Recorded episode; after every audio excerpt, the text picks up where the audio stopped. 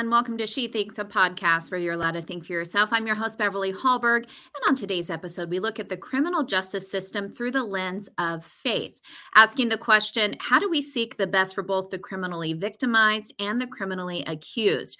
We're going to start by discussing the history of the American criminal justice system, both its successes and failures, and look at the best way to love our neighbor is justice love. And joining us to break it all down is Matt Martens. Matt Martens is a trial lawyer and partner at an international law firm in Washington, D.C. He has spent the bulk of his more than 25 year legal career practicing criminal law, both as a federal prosecutor and as a defense attorney. Early in his career, he served as a law clerk to Chief Justice William Rehnquist at the U.S. Supreme Court and is the author of a recent book entitled Reforming Criminal Justice A Christian Proposal. Matt, thank you so much for joining us on She Thinks. Thanks so much for having me, Beverly. So, before we get to the book, you are a first time author. Just would like to hear a little bit about your background. As I just mentioned in your bio, you've practiced law for quite a few years. What made you get into this practice? What was it about the law that really appealed to you? Well, it's an interesting question uh, to which I can't remember the answer. Uh, when I was in high school, I was a science and math person. If you had told me I would spend my life uh, reading, writing, and public speaking, I would not have believed that because none of those were of much interest to me, and I wasn't very good at, at them. My my worst grade in college was in fundamentals of speech, and it was a generous grade, as I say. Uh, but it, somewhere along the line uh, in college, I switched from an interest in science and math to thinking I would want to be a lawyer. Uh, but what what prompted it in particular, uh, I, I, honestly don't remember. I guess I'm too old to remember it at this point. Uh, but it was sometime during college that I changed my mind. And you've been both on a defender and prosecutor. What is the difference between working in those those different areas within law? I'm assuming there's a different mentality that you have going into it. Well, what law school teaches you is to uh, see both sides to every argument. Maybe the thing that frustrates the public about lawyers is, you know, we can we see both sides and can argue both sides. But that's what law school trains you to do: is to to take the case that you're given and make the best argument uh, in favor of that. There is something though different about being a prosecutor, or at least there should be, and and I think it was very much true at the U.S. Department of Justice, which is that your job really is to get it right uh, your job, and this is very much the ethos there, is that your job is to figure out what actually happened. It's not just to prosecute every case that comes across your desk. It it may not be a case that's worthy of prosecution, either uh, because the person is innocent or just because uh, on the equities, uh, as a matter of discretion, it's not a case that should, should be pursued. So one of the nice things about being being a prosecutor when I was a prosecutor was you didn't feel constrained to argue the case just because it was the US was your client, you had to argue it a particular way. You could actually, you could actually, and you should actually try to figure out what the right answer is and pursue that. And I don't think you set out to become an author yet. You have written this book called Reforming Criminal Justice, a Christian Proposal, as I mentioned when I introduced you. It came out this past fall, I believe. What was the impetus for you to write this book? It was really the encouragement of others along the way while I was going to uh, while I was being while I've been a lawyer, including while I was a prosecutor. I went to seminary uh, part time at Dallas Theological Seminary, and so when our country started talking so much about criminal justice, beginning probably in 2014 with the events in Ferguson, Missouri, and then continuing up through the 2020 with George Floyd and the riots and the protests that followed a lot of people were discussing these issues. A lot of people in churches were discussing these issues. And uh, two of my then former pastors, Isaac Adams, who had, who had since moved to Birmingham, Alabama, and Garrett Kell, who uh, left the church I was at to be a pastor in, in Alexandria, Virginia, both actually add something here. You have experience both as a prosecutor and a defense lawyer, and you also have theological training in seminary uh, we think you could be valuable here. And and I wasn't, you know, I, I wasn't the type of person who had a manuscript just sitting around waiting for that day when someone would, you know, discover me. Uh, I was in some ways a reluctant author, uh, but with their encouragement, decided to give it a try. And I think a lot of people look at the justice system or how people view it either as you're somebody who's tough on crime or you're somebody who's soft on crime. But I think there's a lot of nuance within that. And so why don't you just give us a broad overview of what really our justice system is intended to do? How does it function? And then we'll get into whether or not you think it's functioning properly. Well, I guess if you say what it's intended to do from a secular perspective, what, it, what the justice system is there to uh, uh, punish, at least at one level, is to punish the people who are doing wrong. Uh, the theories behind criminal justice are uh, incapacitation, deterrence, uh, among others, and, ref- and uh, remediation or restoration uh, of the situation. So, so you could have a justice system that's de- designed to incapacitate people, so the people who've committed crimes are uh, imprisoned, so that they're prevented from committing future crimes. You could have a goal of uh, deterring, so you want to punish people so that people don't commit crimes again or that other people see the example of that person punished and don't commit crimes in the first place. Um, but you could also have a, a goal of of of uh, restoring someone, uh, trying to educate them perhaps while they're in prison, or uh, help them learn a skill that that causes them to choose a different path in life. So there can be different goals of the justice system. In other words, it's always designed to punish, but punish to what end? I think different people have different views about that um, when it comes to criminal justice. And one of the narratives that we heard, you mentioned George Floyd, especially during the George Floyd time and with his death, was that we have systematic racism within our justice system. When you think about that, where do you land on it? Again, I think it's probably complex and nuanced, but when somebody asks you that question, what is your answer? I would say it's complicated, and I think it's unhelpful to speak in a broad brush. So you can certainly look at data and see certain elements of the justice system, even today, are infected by uh, considerations of race. Uh, two areas in particular, uh, lots of statistical studies that have controlled for factors other than race have nonetheless concluded that race is a factor in the implementation of the death penalty in the United States. Um, and there's also a long history in the United States, uh, acknowledged by the Supreme Court in an opinion by Brett Kavanaugh as recently as 2019, that race infects the way that prosecutors select juries. Uh, but I think taking those particulars where we can look at the data and look at statistical studies and see the reality is a far cry from saying everything about the system is racist or that it's a system infected uh, through and through by racism from policing to prosecution to incarceration. That's not the view I take in my book. I think it's much more complicated than that. And ultimately, what I'm concerned about is whether the system is operating in a just way. And that's what I try to look at and not focus entirely on trying to prove uh, that it's a, a, racist system. Ultimately, I want it to be a just system, and it can be just or unjust in, in ways uh, unconnected with race. And I want to focus on those two. And so, in addition to race, one of the things I've thought about just in preparation for this interview is how much somebody's uh, wealth plays a role. So, for example, people who are well known, do they get off on easier sentences or no sentencing at all? Um, when somebody is well known, is there an unfair balance with how the average person would be treated versus somebody who is known?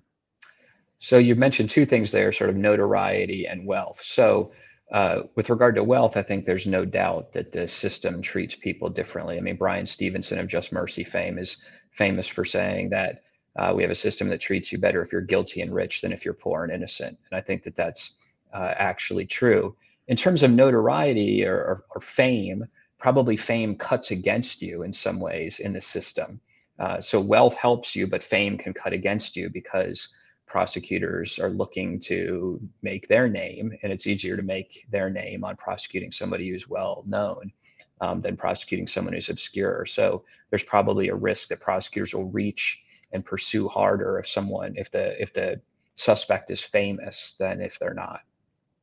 And so getting to the what we're all trying to attain or I think the majority of people is this notion of justice. And so that that's a balance that is just to the people who've been victimized, but also I would say just to the person to make sure that the penalty fits the crime, but somebody isn't over prosecuted or in jail longer than they should be.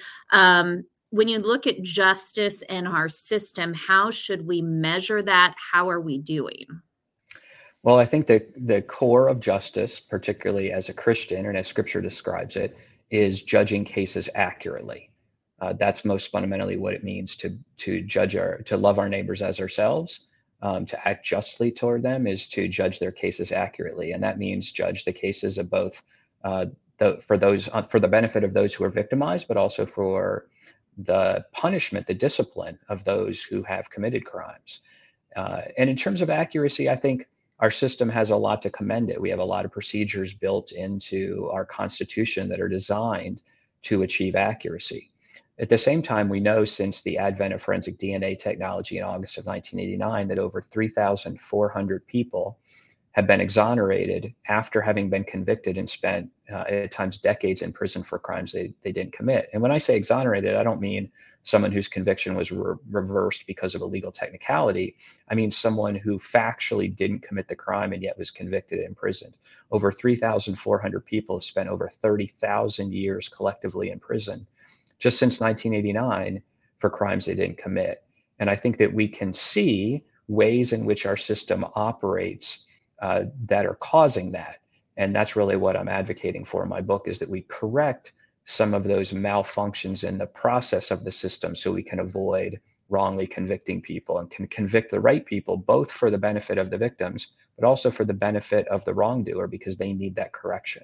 And you often tweet about individuals who have been exonerated. Like you were saying some of them spending decades in prison.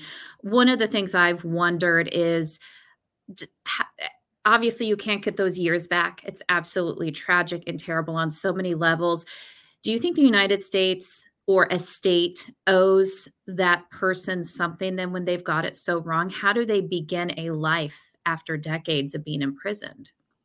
So, my view is certainly that we should, in some way, compensate individuals for that. The US Supreme Court ruled in the 1950s in a case called Imbler versus Pachtman that you cannot bring a federal civil rights lawsuit against a prosecutor who wrongly convicts you by violating your constitutional rights, even if it was intentional uh, which is a pretty shocking thing that the prosecutor is absolutely immune in the prosecutor's office from paying damages to those people.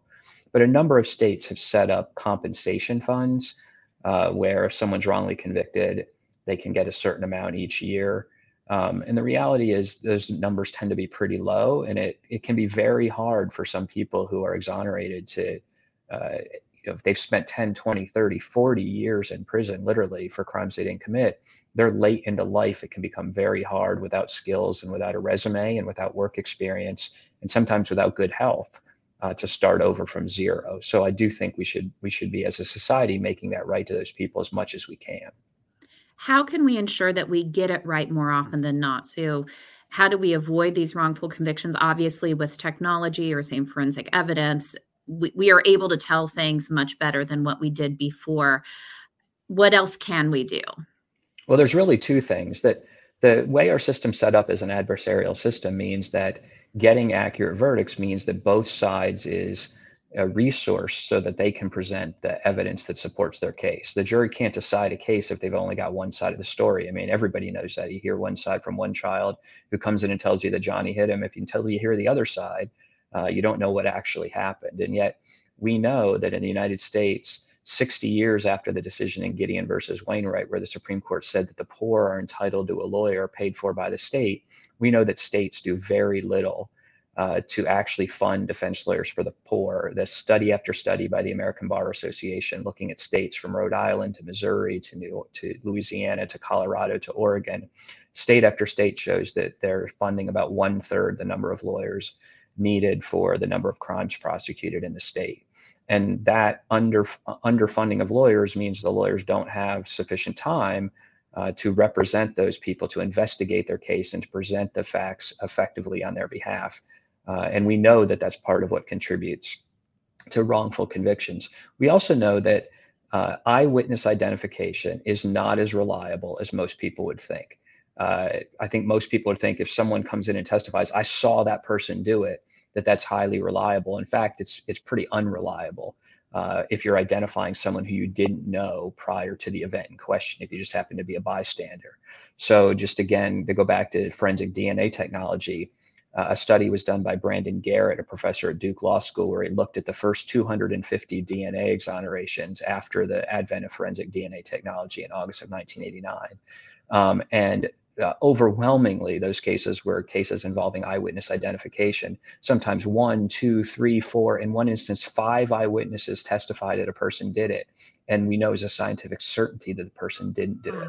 And so it's not bad faith on behalf of witnesses, but I think jurors tend to put over reliance on the ability of our minds to actually identify people, particularly in a cross racial way, um, uh, to identify someone who committed a crime. Uh, as much as we'd like to say, I remember just what happened, you don't actually remember just what happened. And that's what we know about the human memory. And then we get into the other side of our criminal justice system, which is once somebody is convicted, there is some sort of punishment for that. Uh, we could talk about sentencing. And when I think about the criminal justice reform efforts that we have had in the past few years, probably most notably under President Trump, some criminal justice reform under him, his presidency, it has to do with the sentencing side. Um, I'm assuming we're putting a lot of things off the table if we're just looking at sentencing. But what can you tell us about how we're doing once we are sentencing people?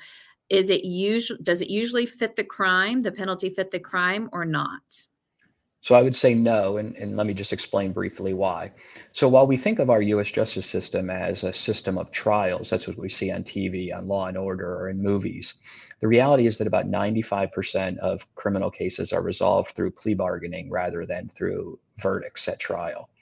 And the way we get uh, people to plead guilty to crimes uh, is when, when, they have a right to a jury, you say, how do we get people who have a constitutional right to a jury? How do we get 95% of them to give up that jury trial right and plead guilty? And the answer is either by threatening sentences that are unduly severe or offering sentences that are unduly lenient. Uh, that's the only way you get 95% of people. People don't just walk in and say, sure, I'll give up my right to a jury trial for the same sentence I'd get after a jury trial. I mean, who wouldn't play for fumbles at that point? The way you get people to give up their right to a jury trial is by threatening them with an unjustly severe sentence after trial or offering them an unjustly lenient sentence bef- before trial if they'll give up that right to a trial. And so, either way, the entire system is premised on the notion of unjust sentencing. Everybody, whether you're a law and order conservative or a bleeding heart liberal, you should hate a system that operates based on unjust sentences, both lenient and unjustly severe. How do we fix that? Remove plea bargains, or what? What is the answer? Well, there's a difference between offering a plea bargain where you say the just sentence, let's just say, say hypothetically, the just sentence is 10 years, and we say if you plead guilty, uh, you'll get five years or two years. You know, 10 years and two years can't both be this, the just sentence for the same crime. Um, that's very different than, and that's what American style plea bargaining does. It has huge disparities between what you would get after trial versus what you'd get if you uh, plead guilty before trial. That's very different than saying, if you plead guilty, you'll get nine years as opposed to 10 years. We can provide some benefit as an administ to avoid the administrative inconvenience of doing a trial. But at the same time, no one will be coerced into uh, pleading because of a one year difference. And also the difference between nine years and 10 years. I mean, I don't think what a just sentence is is so precise that we can pin it down to where you would say, you know, the just sentence is nine years and five and a half months. Like, you know, it might be 10 years, give or take.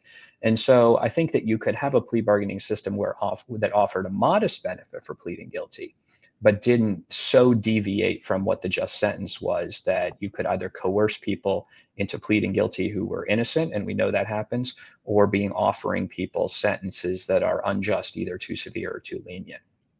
And once somebody is in the system, so to speak, there are a lot of different ways. Um, maybe somebody either can be rehabilitated while they're locked up or somebody actually can get worse.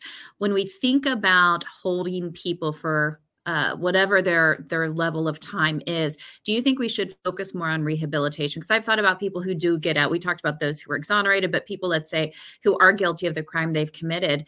If they were put in jail before technology how do they even get a job after? I mean, should we be focusing more on rehabilitation for a certain subset of people so that they can enter into society again and be contributing to society? Well, the reality is they're coming back. Uh, they're coming back into our society uh, unless they get a life sentence. You know, most people are going to serve some term of years, and they're going to be coming back. And the question is, uh, I think that we should be asking is, particularly as Christians who want to love our neighbor as ourselves, you know, what is it that we can do uh, to try to restore this person, uh, whether you want to call it rehabilitation or use a Christian word like repentance. Um, if the reality is that someone is coming back to society, I assume we don't want them to come back more a hardened criminal than they went to prison as. Uh, and so it seems to me that it only makes sense that we should be trying to use those years of incarceration to uh, persuade people to change their mind, to train people to change their mind, to train people to be productive members as of society. I mean, I, that's certainly my goal for my uh, fellow citizens is that they would be productive members of society, and I hope that we would design a system that sought that goal. So we in, anything I'm leaving off the table, I'm sure there are lots, but big, big areas where you say this is something we really need to look at reforming in our criminal justice system?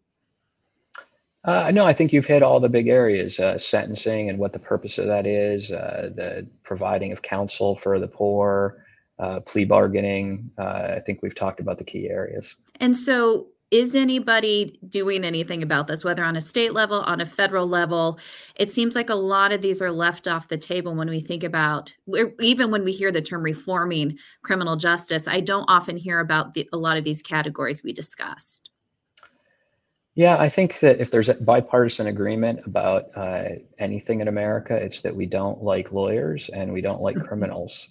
Uh, and so we're not looking to increase the number of defense lawyers for the poor, and we're not really that concerned about what happens for, with criminals. I mean, I think a lot of people, their attitude is if you don't want to do the time, don't do the crime. Um, and what I'm trying to argue for is a more Christian view that says that our obligation is to love our neighbors as ourselves, all of our neighbors, um, even the unlovely neighbors, even the unlovable neighbors, seemingly unlovable neighbors. So that, and that what loving them means is judging their cases accurately, punishing them accurately, and ultimately seeking their good by disciplining them through the system and providing relief to those who are victimized. And final area I just wanted to touch on a little bit. A, a, lot of people are concerned about the increase in crime in cities across this country. You live in the DC area. I visit there often, have seen, seen the increase in crime and seen younger and younger people committing crimes, repeating the same crimes multiple times because they're never kept within the system. They're they're let out. What do you make of what's taking place? I mean, it's madness. I mean, what's happening in DC right now is really out of control. Uh, and it's not for the good of anyone. Uh, being uh, being unduly lenient and allowing crime to run rampant is not only victimizing uh, people who are uh, killed. I just saw yesterday, I think one or two um, prominent people were killed in what seemed like a relatively safe area of town. Um, that's obviously not good for them and their families and the tragedy they face, but it's not good for the person who did it. It's wrecking their life as well in a in a very real way, um, and uh, it's the government's obligation to protect its citizens, the most fundamental obligation. Um, and it's a real tragedy what's occurring in, particularly as you said, in DC right now. It's it's it's a pretty unsafe situation and I know that a lot of this stems from the defund the police movement, which took which took place. But I know a lot of residents in DC are going to their council meetings, um, upset about what's taking place. Do you think that the tide may be turning in the near future, where we actually do punish people for the crime that they commit? I mean, what I'm advocating for is that we punish the the right people uh, for the crimes they committed.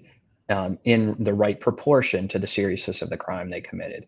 Uh, that's what I want to to persuade fellow Christians of that. That's what that's what where we should stand on this issue, and I think it's where a lot of people stand on this issue. Is that it, it does no one any good to let crime run amok. It drives business out of town. I mean, my wife and I were talking the other day about a CVS that several CVS stores that closed down in various sections of town because they couldn't keep uh, products on the shelves because of organized uh, robbery, uh, theft, you know, thievery groups um, who would show up the first day that the shelves were restocked. I mean, that doesn't do good for anybody. It doesn't do any good for that community that's deprived of of a needed service. It doesn't do any good for the owners of the store who lose all the product. And and that way of life for those people committing those crimes is, is ultimately self-destructive if they don't see it. So uh, what I want is a system that loves all of those groups by operating a functioning justice system.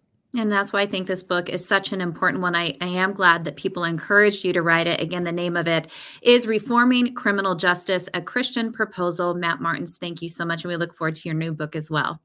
Thanks so much for having me. And thank you all for joining us. Before you go, IWF does want you to know that we rely on the generosity of supporters like you.